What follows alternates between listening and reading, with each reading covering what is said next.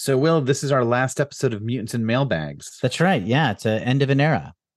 And we're also between seasons and our regular uh stuff. Like uh so we we're really not co- we don't know what we're covering next. So we haven't announced it yet. I think it's time to do that. Let's do that. So uh, first of all, replacing mutants and mailbags. We don't know the name yet, but we are going to cover, like we've said before, some John Byrne written issues of the Fantastic Four. It's very near and dear to me and Kevin's heart. They are terrific comics. Yeah, and we'll be doing kind of the same way where we cover like three or four issues and then answer some uh listener mail. Yeah. His run is not nearly as long as Claremont, so maybe we'll do the whole thing, but also I can imagine us at some point Losing steam. moving on to something yeah, go moving on to something else as well. And then uh, and for our regular sort of seasons, because we have this extremely confusing thing where there's our That's mailbag right. episodes and then our regular seasons, we're going to do two episodes on Love and Rockets, which is just a personal favorite of mine.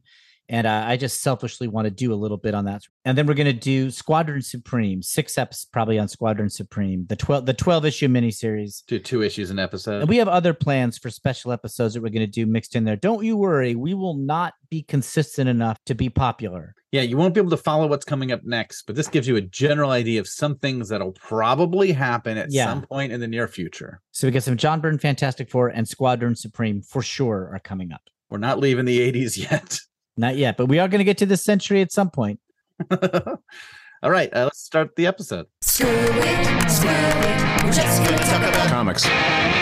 Hello and welcome to Screw It. We're just going to talk about comics. That's comic books, everybody. The only podcast in human history where two brothers talk about something they like. I'm one of the two brothers, and I'm also a kind of comedian and a lifelong comic book fan. My name's Will Hines. I'm his brother, Kevin Hines. And uh, Kevin, we this is a momentous episode. We are reaching the end of our world famous mutants and mailbags.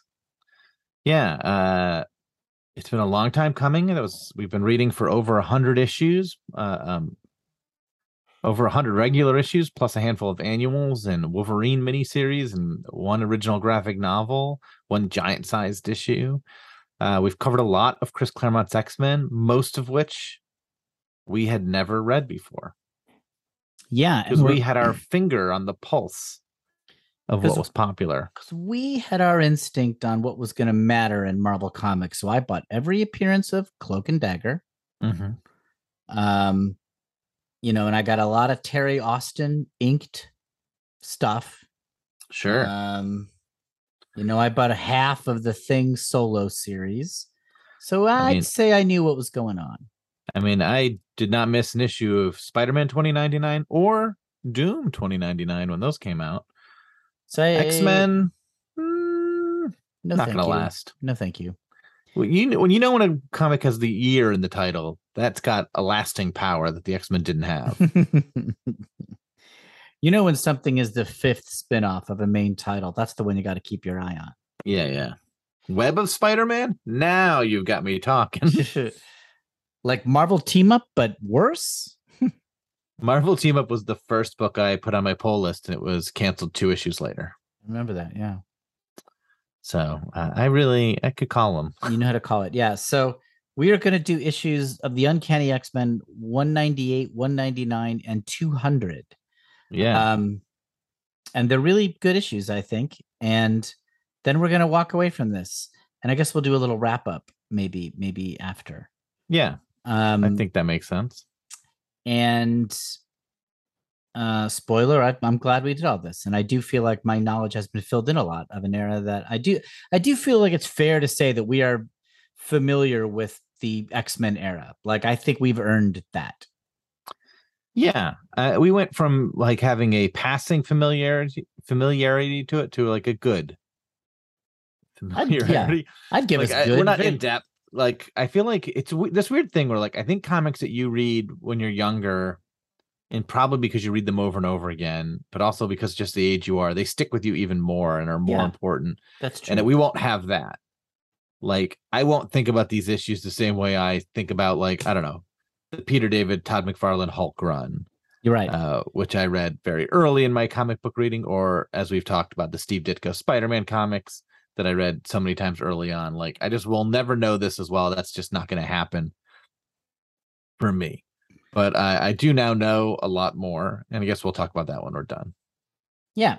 Um And uh, so let's just let's just dive into it, Kevin. Let's just get into these issues so we can get to our wrap up. Okay. So 198 is a Storm solo issue, art by Barry Windsor Smith, and he did the previous Storm solo issue, where it was Storm and Forge. Yeah, this is literally a sequel, right? This is called Life Death 2. Right. So um the story's a little different. Storm has lost her powers, was almost murdered in Africa by Mm-hmm. hunters whose evil exploits she had foiled, That's right. but she survives. She has survived that attack barely. Somehow. Yeah, I'm not quite sure. doesn't how. doesn't make sense but a bullet to the head did not take out the depowered storm and she's kind of wandering around a literal storm in the desert trying to survive and she kind of goes through like an internal crisis where a bunch of hallucinations happen and it's like a little internal vision hero's quest of her to recover her you know strength metaphorically Yeah. Um, and then like she like stumbles onto like a a pregnant woman. yeah bus crash with a pregnant woman in it who's badly wounded and storm decides she has to help her and she walks her back to her the pregnant woman's village Yeah. Uh, so it's a pretty packed issue. I mean, Barry Windsor Smith's art is not shockingly great. It's just you know he's a great artist. No surprise. it's there. great, but that's not shocking, is what you're saying. Yeah. I'm not surprised. Yeah, uh, yeah, it's really good. Um, this is you know this is sort of an emotional issue where Storm has like you know hallucinations of uh, Forge talking to her, and then of the X Men talking to her, uh, and Professor X, and even Phoenix. Um, and she kind of it's like you know this is your life revisiting of all the important people in her life since uh, her uh, introduction.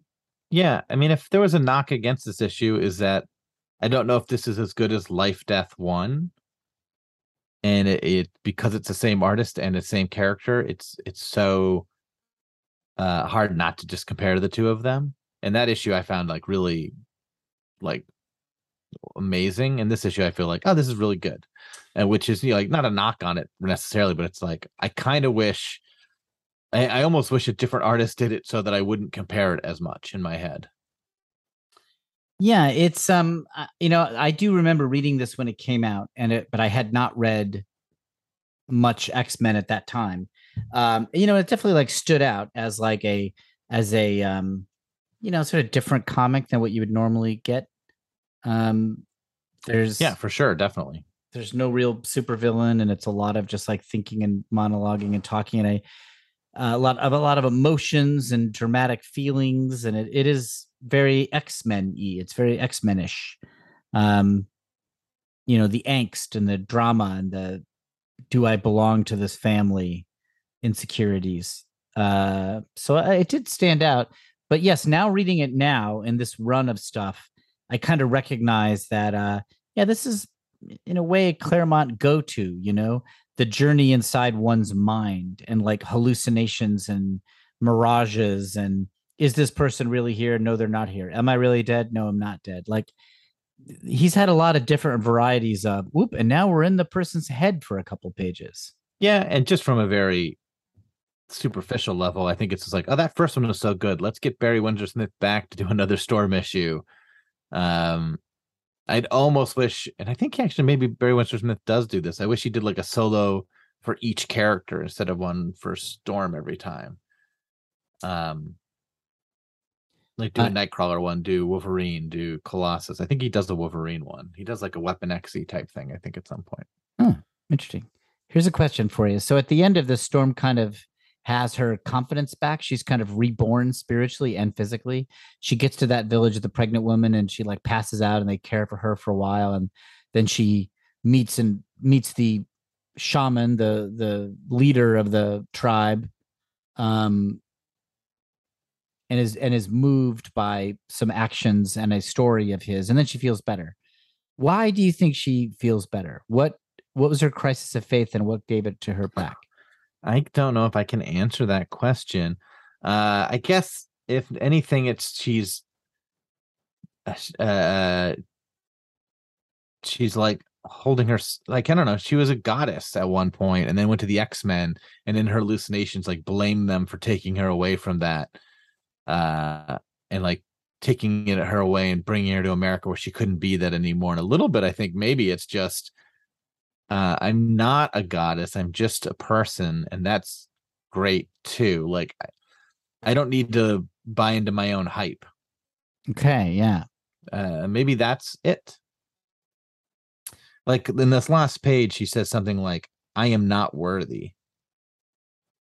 Is one of the last things she says in her caption uh Thoughts. narration uh, not in her well, thought balloons but yeah because she's got thought balloons and caption balloons. But she says i am not worthy. Like that's not that's an, an not an indictment. It's like she watches this guy kill himself so that the village has enough food to feed the baby. Um and she's like oh well, that's a really good person you know what a sacrifice he made.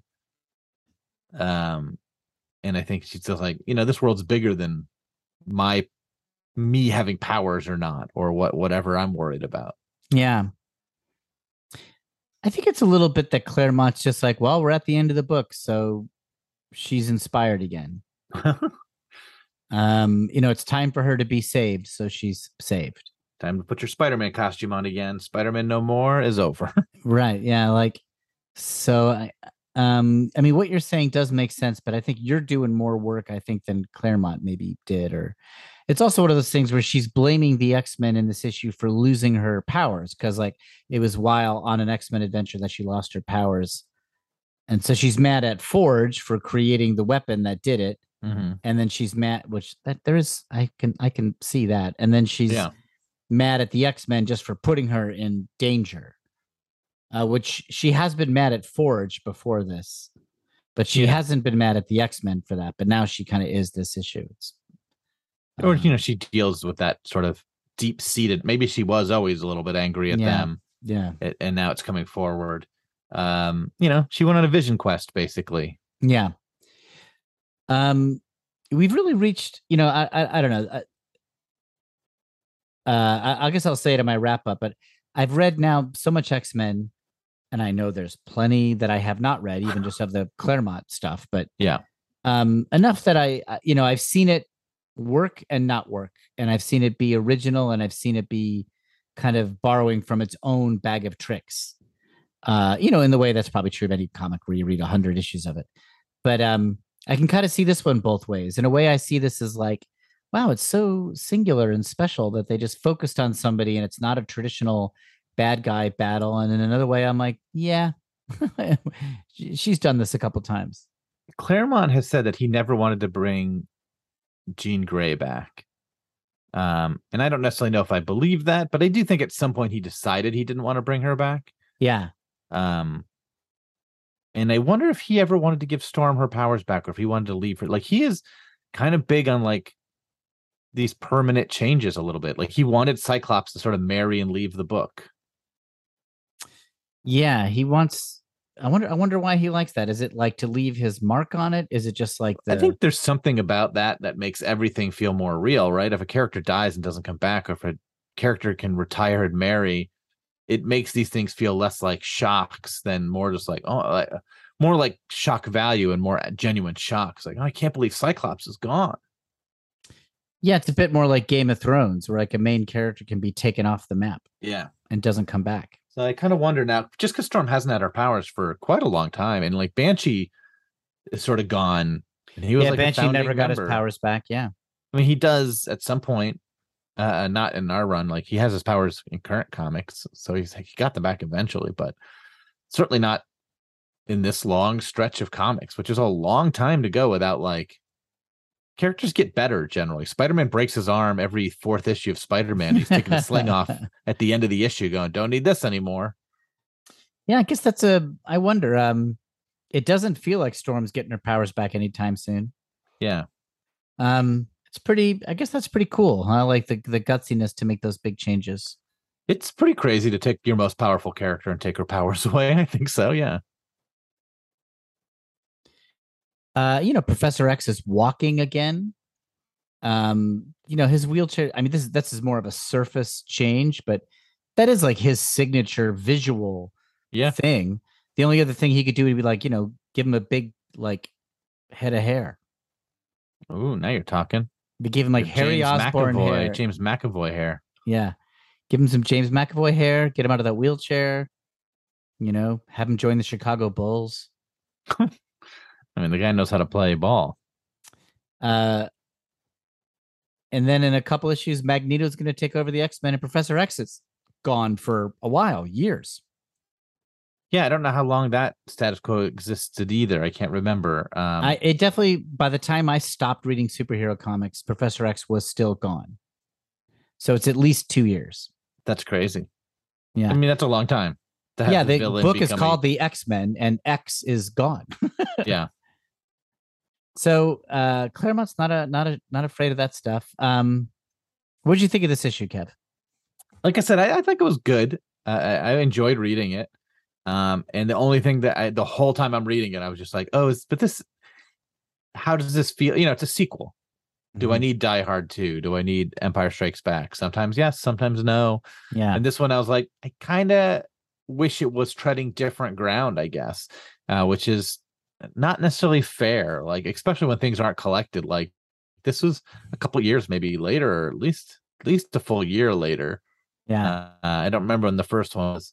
Um, so it's not, you know, it might have been like if I was buying this month to month, I might have been like, oh right, we're doing this again. Um, but yeah, I I found it good, but not. I wasn't blown away by it. I enjoyed it as much as I've been enjoying the last like nine or ten issues. Okay, yeah. Um, Which is to say it's very solid, very good. yes. Um let's go on to 199 then. Okay. So 199, this is another Claremont and John Romita Jr. Uh, collaboration. Uh, and Mhm. to me, although a lot of stuff happens in it, it's mostly setting up for the events of issue 200, I think. Yeah. And. I mean, this is uh, maybe a commonly thing I say, but like this is my favorite of the three issues we read. You love like the this- table setting issues. I like the table setting issues. They're just the most fun for me. uh, Cyclops comes back with his wife who's about to give birth to a child. Without his wife, without his wife. I'm sorry, but he comes back married and with a, and uh, yes. and uh, about to have a baby. Yes, but he does not bring her with him. Like a good husband, he leaves his pregnant wife alone. That's the Marvel way. That's the Marvel way. Um, then we got Mystique uh, is ready to. She approaches a government agent and offers the Brotherhood of Right. Evil Mutants to be like the U.S. government's kind of mutant police force. Yep. Valerie Cooper is approached, yeah, to form the Freedom Force. So the Brotherhood of Evil Mutants is going to become Freedom Force, which feels a very forward-thinking thing when you think about like freedom fries and all that sort of stuff. Like, Yeah, like the name Freedom being in it, it feels very, uh, um, you know, America first type mentality there. yeah, very, very sort of like this organization that is built to exert influence and authority over things is Yeah. called freedom.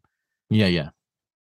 And they're Yeah. forcing freedom down your throat. Yeah, you'll be as Uh, free as you'll be as free as we want you to be. And we'll then kill you if you're not free. Also, Rachel Summers, the daughter of Scott Summers and Jean Grey from an alternate timeline, uh, is sort of reckoning with her own, you know, seeing her dad, who doesn't, he doesn't know that he's her dad. Yeah. Um, she goes back to Jean Grey's house in this timeline and deals with the memory crystal thing and Yeah. wakes up her own Phoenix Force or something like that. and I think, and I, and I think that Crystal was Chris Claremont's way of giving himself a backdoor to bring Jean Grey in. In this issue, he sort of smashes it. And I think this is the issue where he goes, "I don't need to bring Jean Grey back." Yeah, I think you might be right. That's how I read that. And he's like, "Rachel's my new Jean Grey. um, and I do think it's a more interesting choice. Uh, Rachel's a very interesting character, particularly in these issues. I, I'm really loving Rachel, and I, you know, and her and her like future as the Hound, like you know, it's so sad and dystopian, but also kind of intriguing and stuff. I, I do really like Rachel's character. Um, also Magneto, they want to. Oh yeah, so Mystique is charged or is tasked with capturing Magneto. That Valerie Cooper's like, all right, you want to be the Freedom Force? Get me a Magneto, and we'll talk. And so the Brotherhood of Evil Mutants now freedom force they um Magneto, they attack Magneto. Yeah. Yeah, and the X Men defend him and win, but then Magneto turns himself over. Yes. Uh, he at the end of the issue, the cliffhanger is that he resi- he resigns and he allows himself to be handcuffed and he's going to be put on trial. Um, also, Professor X is very sick. That's also revealed. He's dying. Yeah. Uh, the the the beating that he got a couple issues ago from the anti mutant students at his university have left him in a very weak state, and he and he's dying. Yeah. Yeah, and that's why Cyclops has been brought back to, you know, because you know his surrogate father is uh, on his deathbed. Uh, one interesting thing about these recent issues is we have like sort of a classic X Men lineup who are actually all around, especially with Cyclops back. Yeah, You know, now we got like Cyclops, R- Cyclops, Colossus, Kitty, Nightcrawler, Wolverine, and Rogue, and then Storm comes back in issue two hundred. That and that to me is the X Men. Yeah, and, and I, I don't uh, think of Banshee as the X Men. I don't think No. Thunderbird or Fire, Sunfire, of course, but um, it's this is my X Men lineup. Yeah, this is who I think of as the X Men too. Uh, Kitty Pryde also is going by Shadowcat now, which I guess is a name she got in the second Wolverine miniseries, the Wolverine and Kitty Pryde miniseries. She became Shadowcat. Okay. Um, it, that's what it seems to be that she got that name, but that's the name I've always associated with her. Okay. Um, I've always just thought of her as Kitty Pryde, which I've said before, and I, if that's true of a lot of people, it's interesting that she's such a popular character, who who to me doesn't really have a standard costume or alias, but that's just in my impression. So maybe I'm wrong about that. No, I think that is true now. I just think for this era, she was in this costume by this name for a long time. Like Mm. again, I read her all through Excalibur. That's the costume she wore, and that's the name she had. And so it really imprinted on me that she's Shadowcat, and I thought that was a cool name. Rachel Summers, who sometimes goes by Phoenix, I guess, and has a different name now, has always been Rachel to me. Um, Uh, yes. Jean Grey has always been Jean Grey because Marvel Girl's kind of a dumb name, and Phoenix is more of a temporary name. I think of her as Jean Grey, or I sometimes do think of her as Phoenix. Uh, Yeah. and I never think of Carol Danvers as binary. No, right. I she was Miss Marvel and Warbird when I first knew her, but she didn't really mean anything to me. I didn't care about that character until she became Captain Marvel in recent comics. So Yeah. I think that was a very good late change to that character. I think it really helps her cement herself. What do you think it is about the table setting of this issue that you like? Is it just you get to visit these characters and see them just kind of hang out, or Yeah, I just don't I don't think I care about the overarching plots as much as I care about seeing these characters you know, bounce off each other, bounce off decisions and have those sort of moments. Like I like training room sequences and seeing like Rachel wrestle with seeing Scott. That's more interesting to me than any fight or any like you know, taking Professor X off the table. That's a big move, but I'm more interested in like Rachel just, you know, going, "Oh, should I tell Scott he's my dad?" right? and, Um, I- and I'm more excited for that to play out than anything else. uh, it's uh, interesting that Scott can't tell. I mean, Rachel kind of looks like Jean Grey a lot. Um, that's one of those funny like superhero things where it's like, well, we just need him to not notice similarities. Well, remember he didn't know Corsair was his father until he himself grew a mustache. So maybe if he grew like a long ponytail, like like Rachel had, or put on like studded, uh, uh studded costume, then he'd see it. Um, Kevin, I know this is fast, but should we move right into issue 200? I think so. Okay. So this is this is issue 200. It's a double-sized issue. It's the last one we're going to cover. hmm Um, uh, for now at least. I guess anything's possible. Never say never. Jean Grey came back. We might come back to mutants. Yeah, maybe next week we'll do more X Men. Maybe next week we'll just do it forever. Uh, but this is called the trial of Magneto, and Magneto has turned himself into the government, and he's going to go on trial in front of uh, not even the government, the world government. So like the UN basically is going to create a special court to try Magneto for his crimes against humanity. Yeah, special tribunal of the International Court of Justice. and he's going to face them because he's his logic is like uh you know i could i certainly with his powers he could escape and be on the run forever but let's have it out like let's actually confront the in his mind unfair charges against him and try to quell the anti-mutant uh fervor by facing it Yeah, it's interesting. He basically is saying like, I did do some bad things, but I had good reasons. Right. That's and so- one big part of his argument, and the other big part is I was a baby and reborn. I know. it's That pretty like a that is like a She-Hulk Dan Ex- Slott uh, exactly. court It- case. it's a very She-Hulk uh lawyer defense, which is like, I mean, that's true, right? He was turned into a baby. Like in the time that we have read X-Men, when we see Magneto for the first time in the new X-Men era, we see him get turned from a baby into an adult. And that's the first time he's not been a baby in a little while, right? So all of the Chris Claremont Magneto adventures are post Magneto baby, Yeah, right? he was pretty much a villain in those first couple adventures, but uh, but he also only was like attacking the X Men. He wasn't. Because he did like did he try to take over the world once? I can't was remember. Pretty ineffective. he didn't do any like I, I forget, but I what the argument they make here is is that since he grew from being a baby, yeah, he wanted like yeah. Let's throw out everything before that. because that throws out a lot of you know laser on the moon frying a whole town in eastern europe kind of behavior. Yeah, and like using you know just like mustache twirling 60s magneto yeah, uh just indefensible acts like it throws them out.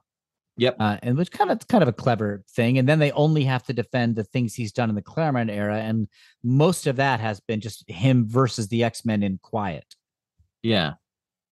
and in recent the recent like 50 issues he's been more good than bad Yeah. so it's so an, he's got a he's got a better tack. case. He's got a better case if he can throw out his pre-baby.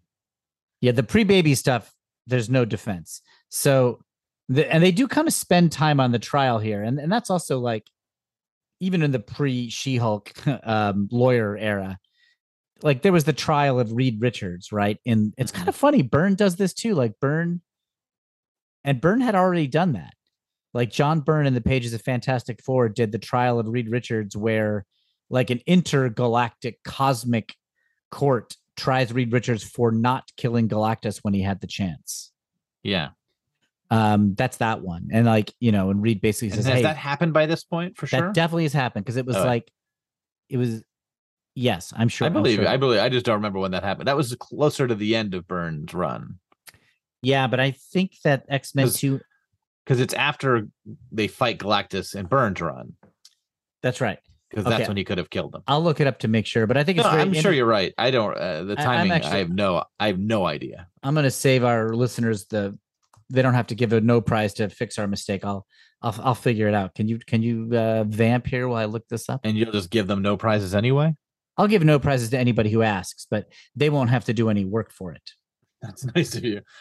Uh, yeah, Magneto's wearing a stupid costume. I prefer his red costume in this.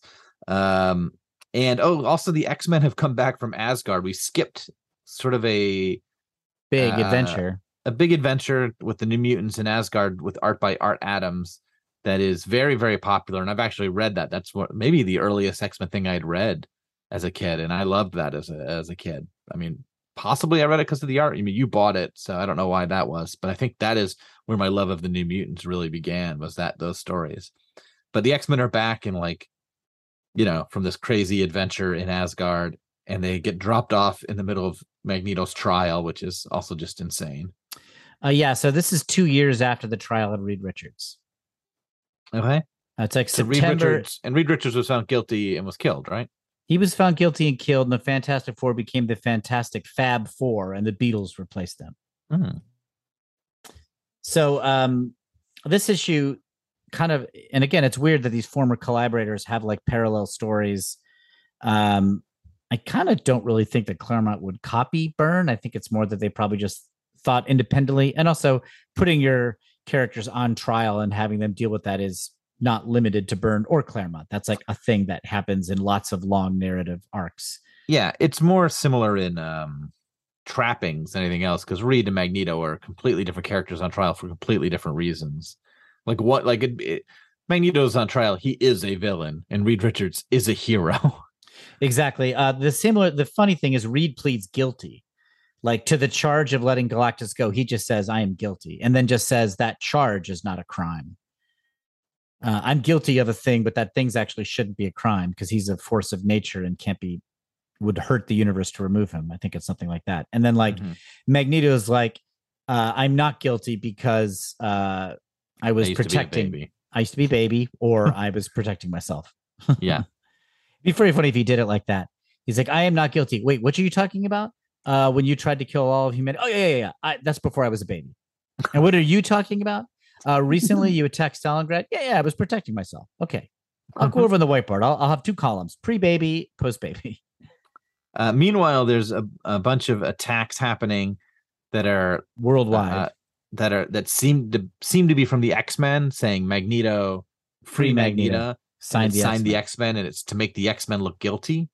Uh, so Yeah. the X Men are sort of running around trying to prove that they didn't do that, and so they do that by showing up on the scene of every place where they have been framed and looking suspicious. Yeah, it's a weird defense, right? I mean, Um, it doesn't work great. Uh, we also have Professor X, who is dying, is part of the defense team against Magneto. So Professor X is defending Magneto, something that 1960s X Men fans would be completely shocked to see. Uh, we got a fastball special in this issue, Kev.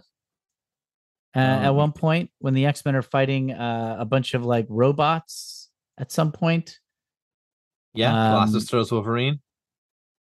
uh the okay yeah and it turns out that the x-men realize they've been suckered. All these attacks deliberately meant to draw them away from the court because there there is an attack on the court to kill magneto just Right. to kill him from these superpower twins called fenris who i do not recognize but i assume that they were in some like iron fist werewolf by night crossover that claremont wrote in 1976 or something like that I think they also were the um characters from the recent uh mutant show that was on Fox that I can't remember the name of. There was some X-Men ish show. Is it just called Mutant X or something like that? I forget what it was Oh, called. wow, I never even heard of this. It wasn't Legion, right? No, no, it wasn't Legion, but it was right around that same time. And uh I think Fenris were like the main characters.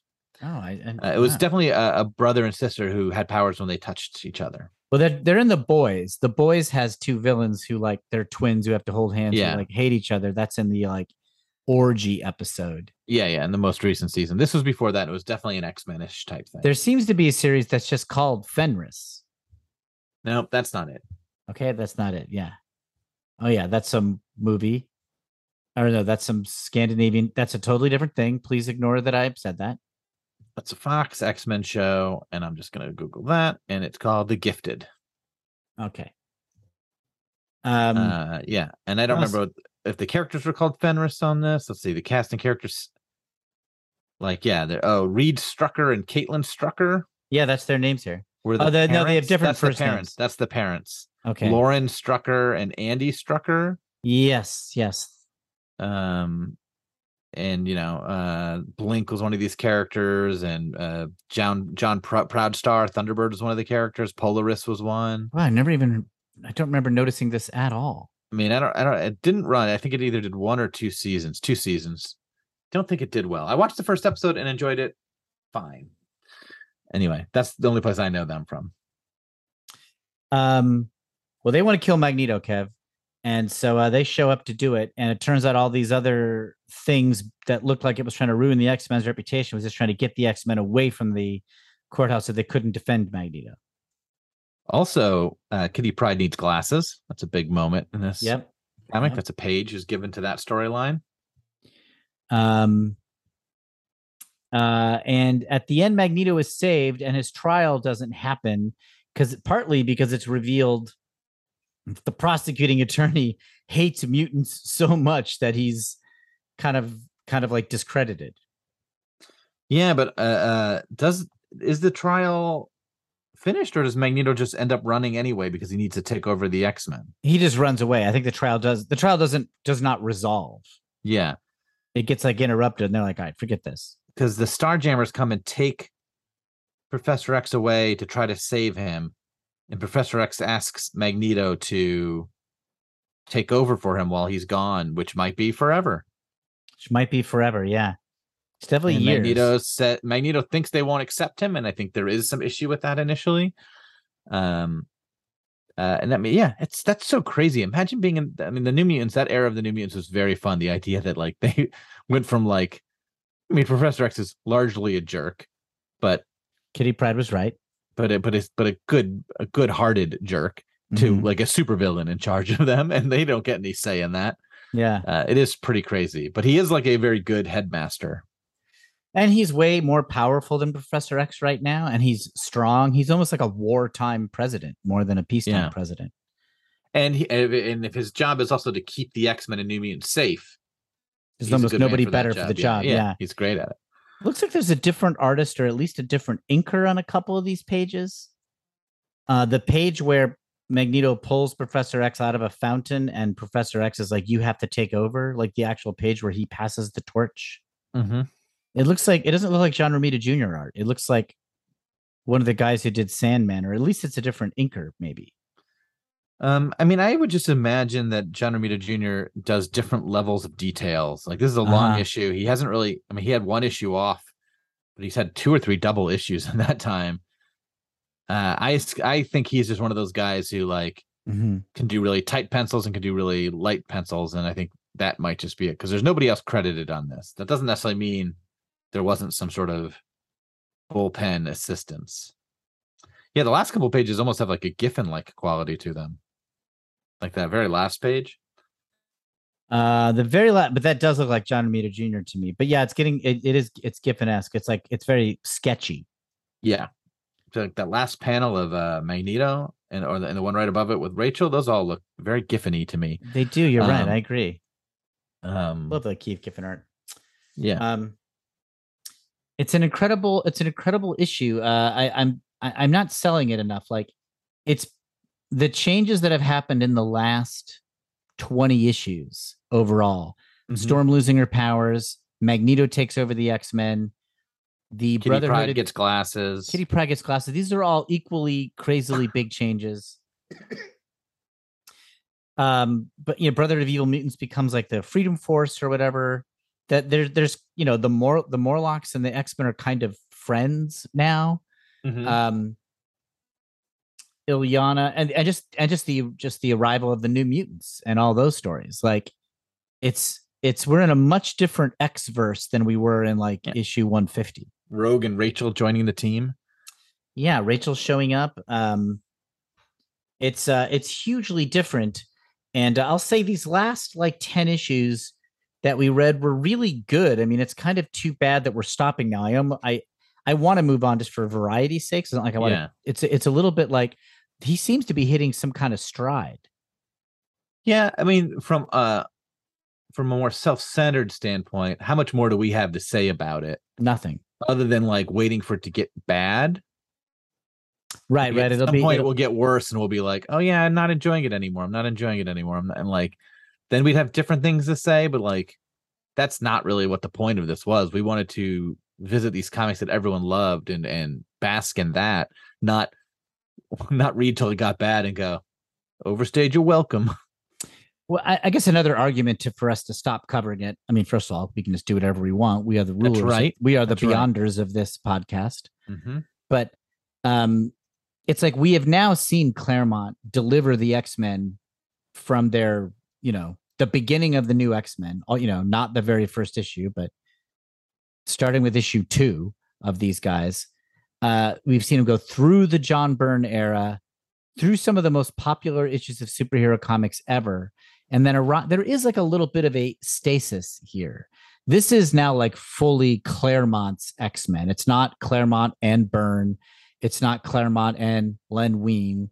It's not Claremont and Paul Smith. Like he has now been with enough collaborators that he deserves his name on this on Yeah. these comics. It's his, right? Like um where, whereas in Days of Future Past, I, I think it would be unfair to call that Chris Claremont's X-Men. That's Claremont and Byrne. Yeah, I Um, mean, and, but he's also brought them from, you know, kind of cool, quirky indie film to blockbuster mega franchise in a way, right? Like yeah, now whose that the New fame whose fame exist- persists now. Yeah, know? now that the New Mutants exist, it, that's just the first crack in what will become an empire, a little mini empire inside the Marvel universe, right? yeah, X Factor is not too far off, and then Excalibur uh, comes after that, and then you know you've got um, X Force event, New Mutants becomes X Force, and like and, and at the same things time, just spin and grow and And- build. And Wolverine becomes one of the premier Marvel characters ever. Like he sort of transcends even the X Men in a way.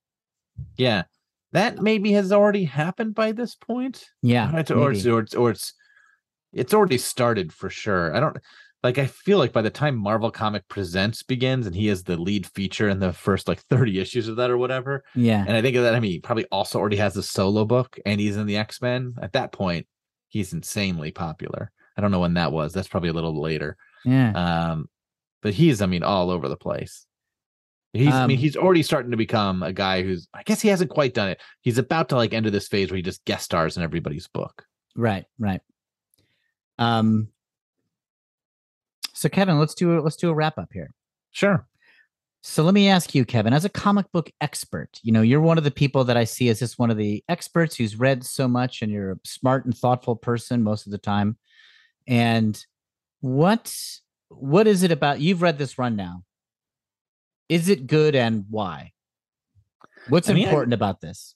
I think there's I'd say there's three things Ooh, I love lists. that like set this apart. One is like the variety of characters.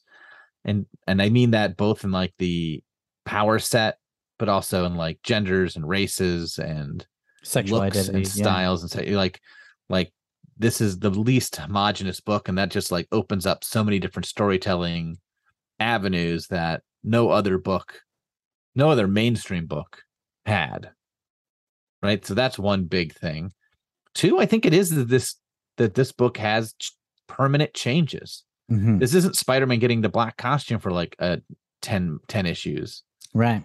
this isn't you know she-hulk joining the fantastic four for a while and i mean that was a decent sized change but like It's still reverted. it, and you knew it would right Right. like right. these You knew it changes was feel temporary. at this point they still feel permanent um at this point you'd have to think storm is never getting her powers back like jean grey never came back to life like cyclops might come back i would feel like that if i was reading this because he's back in the book now Yeah. It's like ah, how long can he stay away he is the first x and he looks great. Like having a, having Cyclops Yeah. back, it's like, oh, this it just looks like the X Men with Cyclops here. but he is settling down and having a kid and it feels like that's going to happen Yeah, um and so like these changes just feel so permanent like and i would be reading this book going how long is colossus on this team for how long till kitty pryde is the leader you know like these characters are going to this is a this is a team that will constantly change and morph and and and become a new thing. And the fact that it's been good in all those versions is like oh this book wasn't just good because of like banshee right? This is, Right, is a good book. Like you can change these characters. You can add rogue to the book and add rachel to the book and get rid of jean grey and it still works. So i think that that like those are the two big things. I said three but i think i was sort of combining the cool powers and the uh the diversity of the team yeah. I'm gonna I'm gonna give three. I'll give three. Oh, did, Kevin, did I interrupt you? Go ahead. No, Uh, that's I- my I- three. So I think those two plus this uh, uh permanent changes that were sort of happening, which I'm you gonna- couldn't get away with like in a mainstream book, right? Like you couldn't do this in a mainstream book because I the eyes are on it more. And up to this point, or up until recently, no one cared what happened to the X Men, and then it's working, so you're not going to mess with it. Yeah, the, on- the really the only comparison I can think of is Game of Thrones, where like from season to season, I assume from book to book, you know, you would become very attached. Book? oh yeah, the Ga- Game of Thrones was a book before it was a show. No, I don't buy it. Me There's no such thing as books. Yeah, I don't think so either. Not without pictures. Uh, so you know, like you lose a major character who is just functional in so many stories, and then it's just gone, and you got to just live with it. Um, and like the society and the world of Game of Thrones is more important than almost any character in it. And uh, he was kind of he kind of got there with X Men. That's pretty amazing. Um, I'll say three things. My three things would be one, I agree that I- I'll say that like youth and diversity, like it's a young, diverse team, not just in modern demographic diversity, although yes, that, but like you say, the powers, like wide range. So, uh, two, I would say, um, the kind of like focus on character over plot. Like in a way, the plots were sometimes just bad or at least badly paced and like not resolved. I just don't think Claremont is a plot guy. I don't think he's good at that. Um, whereas, like I think Neil Gaiman and Alan Moore, for example, are amazing at plots in addition to other things. But Claremont is good at character, and he would really have the guts to like rest a story on character moments. Um, and so that might so two is character moments, and three is uh, soap opera, like you know the drama, the like I love I love you like I've never loved anybody, and like oh no, I, I'm going to change my answer. I'm going to put that under character moments. Character moments is soap opera. Three is us against the world. Like that's so crucial to the X Men. It's like the world's out to get us and we have to stick together. Like that is so crucial to the emotional appeal of the X Men. They're, they're the outsiders who have to Yeah. protect each other. Like, um, it's really become a big. It was. It's always been a part of the story since before Claremont took over. But in the last like 20 or 30 issues with the Senate and the God loves, man kills, it's it's you know it's become even more central to just like the tone of this. Nobody trusts us. I mean, I think this was true of Marvel Comics more in this time anyway, but like I think most books sort of lived in their own little bubbles a lot of times. They would cross over here and there, but not as much as they do in current comics. But I think that really served the X-Men well too. Like that they didn't the Avengers weren't showing up all the time. Yeah, Spider-Man wasn't swinging by every issue. Like that they largely existed in a world where you could almost forget there were other superheroes. I I think agree. that really helps them. I think that helps them more than it does many characters. Right, because it, as we've said before, it doesn't totally make sense that the X Men would be feared and the Avengers loved Yeah. or whatever. So, like, um, if that is true, and you can do some work to make that true, but. Uh, but if you don't see the Avengers, you don't have to worry about that. You can just see you that the X Men are it. persecuted. Um, I also think like this sort of edit the fact that it was working and, and doing well and did it behind the scenes. Like I think what starts to hurt the X Men later on, and I don't know this because I haven't really read much of this, and our friend Brett White would disagree because he loved this era. But like when like the editorial got more involved and like more spin-offs and more crossovers and do this and do that and bring Jean Grey back and like not that necessarily Chris Claremont was always right, but like when editorial was making little nudges, they were probably doing good stuff. But when they're making big, big demands of the titles, then it starts. It's like the the the title starts serving Marvel more than like Marvel helping the titles. Yeah, my I feel like it's even it it happens sometimes even in the issues we read where it gets too diluted. Like there's just there's too many characters. There's too many characters who are kind of redundant with each other. Like I mixed up Hellfire Club and Brotherhood of Evil Mutants last episode or the episode before. I don't think that's so hard to do actually. And there's a lot of things like that where it's like, oh, these two characters are kind of the same. Like, why do we even have Madelyne Pryor and Jean Grey? That's str- and Rachel Summer. I mean, That's- Madelyne Pryor makes no sense. yeah and like there's there's just it's it's pretty vast you know like the starjammers and Yeah, then the scottish you know the moira mactaggert wing and uh and if we're listing things that don't work, it's obviously like, and I I can't really blame him for this, but like Claremont's like pet characters. I don't think it necessarily helps the book to keep bringing Carol Danvers back in, even though I understand why he's doing it. And to like tie in his Marvel team up plots like Kulan Gath and things like That- that. That stuff hurts the book. Even yeah though I get it, and he's not the only writer to do that. Like lots of writers bring their plots from other Yeah. books over. I, the, but- the two biggest weak oh you go ahead kevin i'm so it- excited but to it- talk i'm interrupting But it just it just those are the things that bothered me the most. And like i agree like I don't know, like Lee is now with Magneto, and it's like it just feels random that this girl that Cyclops met on a boat is now with Magneto. It's like this character just shouldn't be in the book anymore, probably. yeah and maybe didn't maybe we didn't need her to begin with like or maybe she should be married to scott and not madelyne pryor like she would have made more sense. Yeah, like he's so i mean i uh, you know the way I, I the the two things about claremont's era that i really dislike are yeah his insistence on reusing things i think just because he made them not necessarily because they are good uh, although he did make a lot of things that were good i think if if he made them he just assumed they were good and i and i'm like yeah that that hurt the book a lot and, it- and it frustrated me a lot of times i was like you're not in a it felt egotistical to me and not being a responsible storyteller.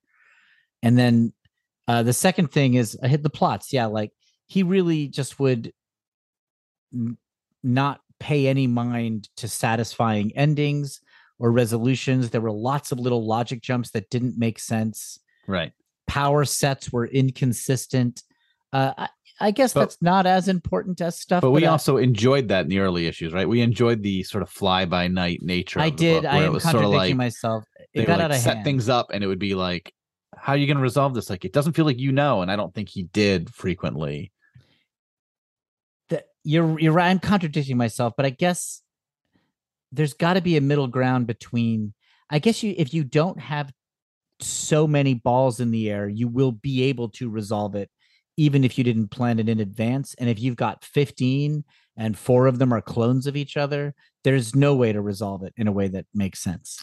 And that certainly is a complaint I've heard about Claremont's X Men before I even read it. Was that he like had so many dangling plot lines when he left, but like many of them were dangling for years and years and years. Where it wasn't like, oh, if he had a few more issues, he could have wrapped this up. It's like, no, he wasn't. He might never have wrapped some of those up. Those he maybe had forgotten about, or there's too many of those. Um, but also he was probably writing three or four books at a time, so it sort of does make sense that they would compound on each other.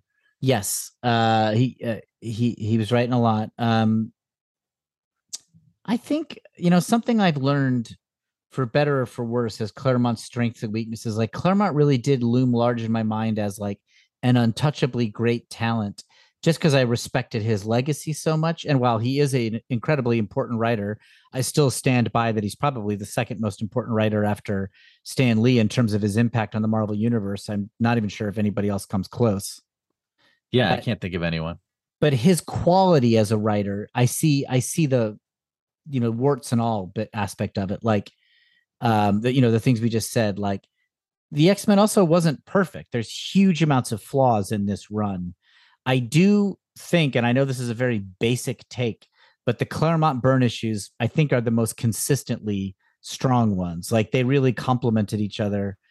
Maybe it was an unhappy uneasy alliance but the result was great. Like those issues i think was the best run. Although there were great issues outside of that run too but like man they were on fire when they were to get together Yeah, my second favorite run, I think, was the John Romita Jr. stuff. i agree Um, i agree with that no knock on Paul Smith or Cockrum, but uh, this John Romita stuff, I think, worked. well we you know Co- well. cockrum's visual design is you know without peer Yeah. like his costume design is just terrific um If if Claremont is the second most important writer, who is the most important artist outside of like, kirby and ditko yeah, man that's a I mean, really it might be it probably it was probably Romita because he was like created the house style, but after that, after those three, Um, let's see. What are some contenders? Well, Frank Miller might be a contender, but really he's more of a writer than an artist in terms of his impact. I mean, it might be Byrne, right? Between X Men and and uh Fantastic Four. Fantastic Four, and he cut. Didn't he do all the covers to like? Oh no, is that George Perez who did the cut? No, George Perez did the DC Universe covers. I just feel like something about Byrne's des- drawings of a lot of characters became like, in my mind, the standard for a long time. I mean, in terms of volume, John Romita Jr. has got a pretty good argument. Yes. Like for volume and quality but per he's still going. yeah, like in terms of like quality innings, like you know, who's given more quality innings to the Marvel comic book universe than J- John Romita Jr. Like that's Yeah, but but he might not have had the impact that like even like David Mazzucchelli had in so many fewer issues. Yeah, You know, like influence. Bill Sienkiewicz had a, had a lot of yeah. um you know, Simonson Neil- to, to a lesser extent. George Perez might be the answer too, just for his Avengers and FF runs. uh Simonson, yeah, had a huge influence. Perez, just for you know, all these guys that maybe wasn't anybody who like Yeah, stood out and like dominated the way like I- I mean Jack Kirby's it by a mile. I right? was like, just trying to think who is the Claremont of artists. you know, I, I like that. I like that uh I like that question. Um yeah, You know what? I really think it's Neal Adams is the guy after Kirby who influenced everybody, and he's much more of a DC guy. yeah. I like, would think he is a DC guy. Yeah, even though he was on the X Men book. I just think he changed the way every single person saw comics, like whether whether you drew like him or not. Like that's a style that is its own and is almost a house style of itself. I mean, Mhm. I still think Neal Adams is a vocabulary word in my mind. I'm like, ooh, what did Neal Adams ish drawing this is, or something. I don't know. Uh, I don't know, Kev. It's a great question. I don't know how to answer it. Um, you know, we interviewed Chris Claremont, and it's amazing that we did. And I'm not sure it. I, I kind of wish we'd read all this first. We would we would have more informed questions. It it might have affected the interview at all because he kind of had his talking points he wanted to Yeah. say, sort of regardless of what we were saying. But we, we I would have understood more of his references. I would have had Um, more to ask for sure. Um, if we talk to him now, obviously, I've just churned through more of his stuff. yeah just having just knowing a lot more of a where and and he was really ready to talk about the plots and the stories of the stuff he wrote like it's Yeah. still in his brain very very passionately um uh okay well i, I guess i guess that's it i i mean i want to i just want to say respect to the x-men uh, i want to be like owen burke here and just say Mhm. respect like respect to the x-men and and what a pleasure it's been up and down brood and Yeah. days of future past like i'm really glad we did it and we did so much of it Yeah, Uh, it's nice to have this important gap filled. uh and i'm now sure I we feel like we're almost ready to start our podcast, our first episode. I think so too. I think we we should start releasing these. Um, all right. So you know, if you, we'll always be open to anybody's comics opinions, but uh, X fans, if you want to write in and tell us something we missed, or you know, if we could go back and read more, what you'd have us do, you can write us at screw it comics at Gmail, Twitter screw it comics, and Instagram screw it comics. But we'll take a break and do more mailbag stuff, right, Kev? Yeah, let's do a couple at least, so we can keep the mailbag in the title. Okay.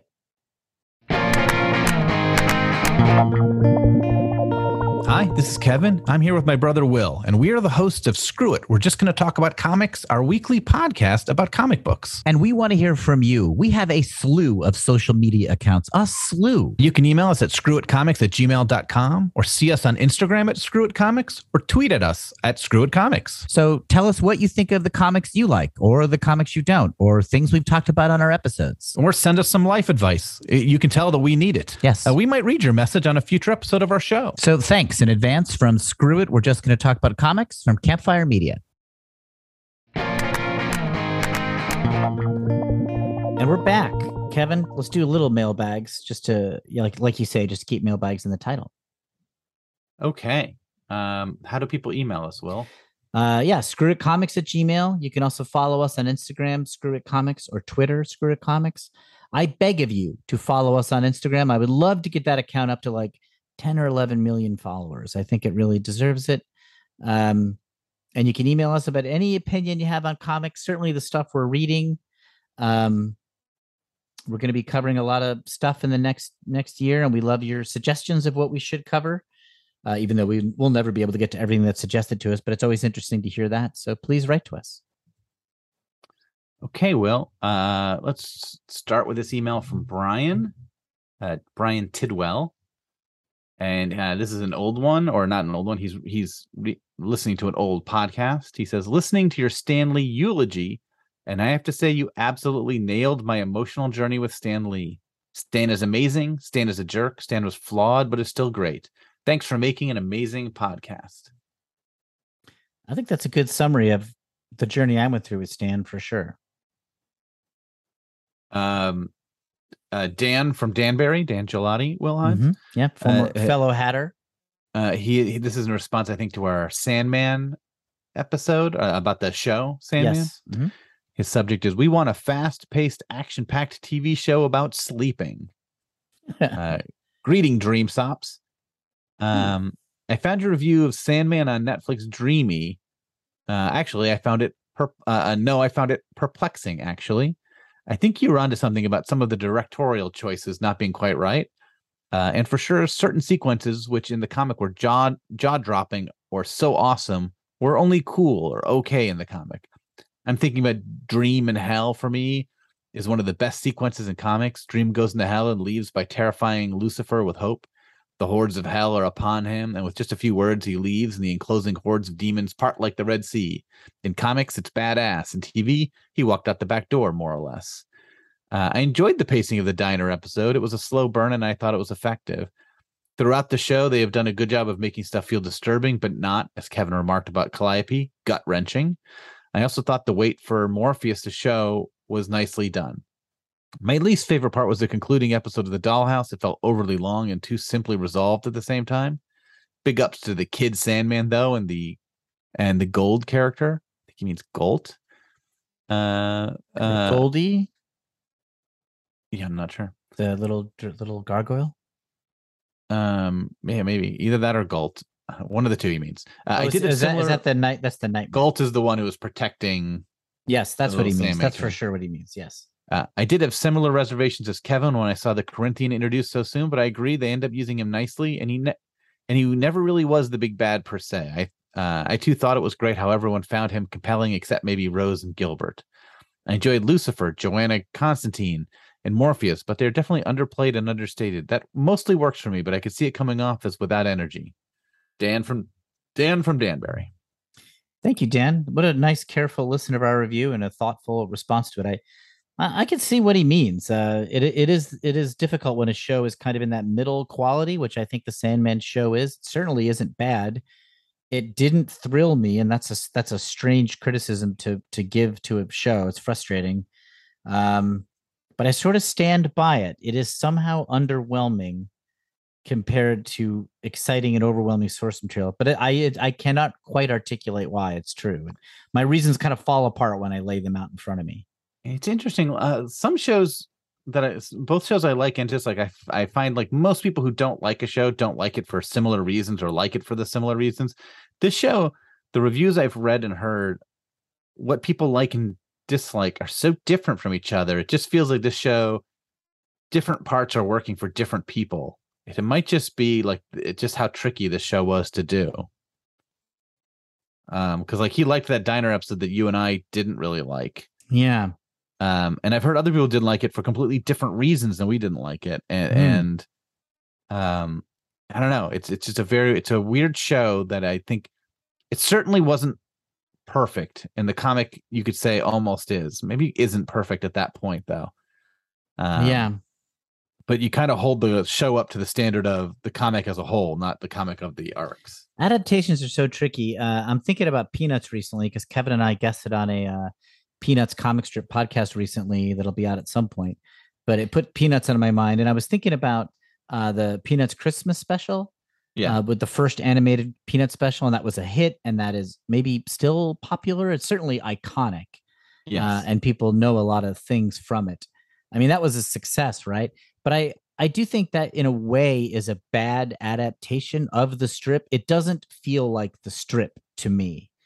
Uh, it might be good in a different way, um, but a lot of people connected to that special for like different reasons.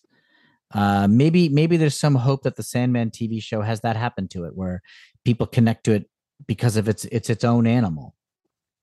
Yeah, I feel like the the Peanut specials adapted like one aspect of the Peanut strip, but not necessarily like the funniness of it. Yeah, the Like, the they- strips are so funny and slapsticky, and the show doesn't feel that way. The show feels more melancholy and like understated, and and Yeah, it's way more. you know, there's still like funny stuff like the tree that Charlie Brown gets, but there's like more of a message there than you'd get in the the strips. It feels like yeah. less punchlines. Um, All right, thank you, Dan. uh, Robert Christ emails us. Well, Mm-hmm. He's emailed us a bunch um, with a subject You get a participation ribbon.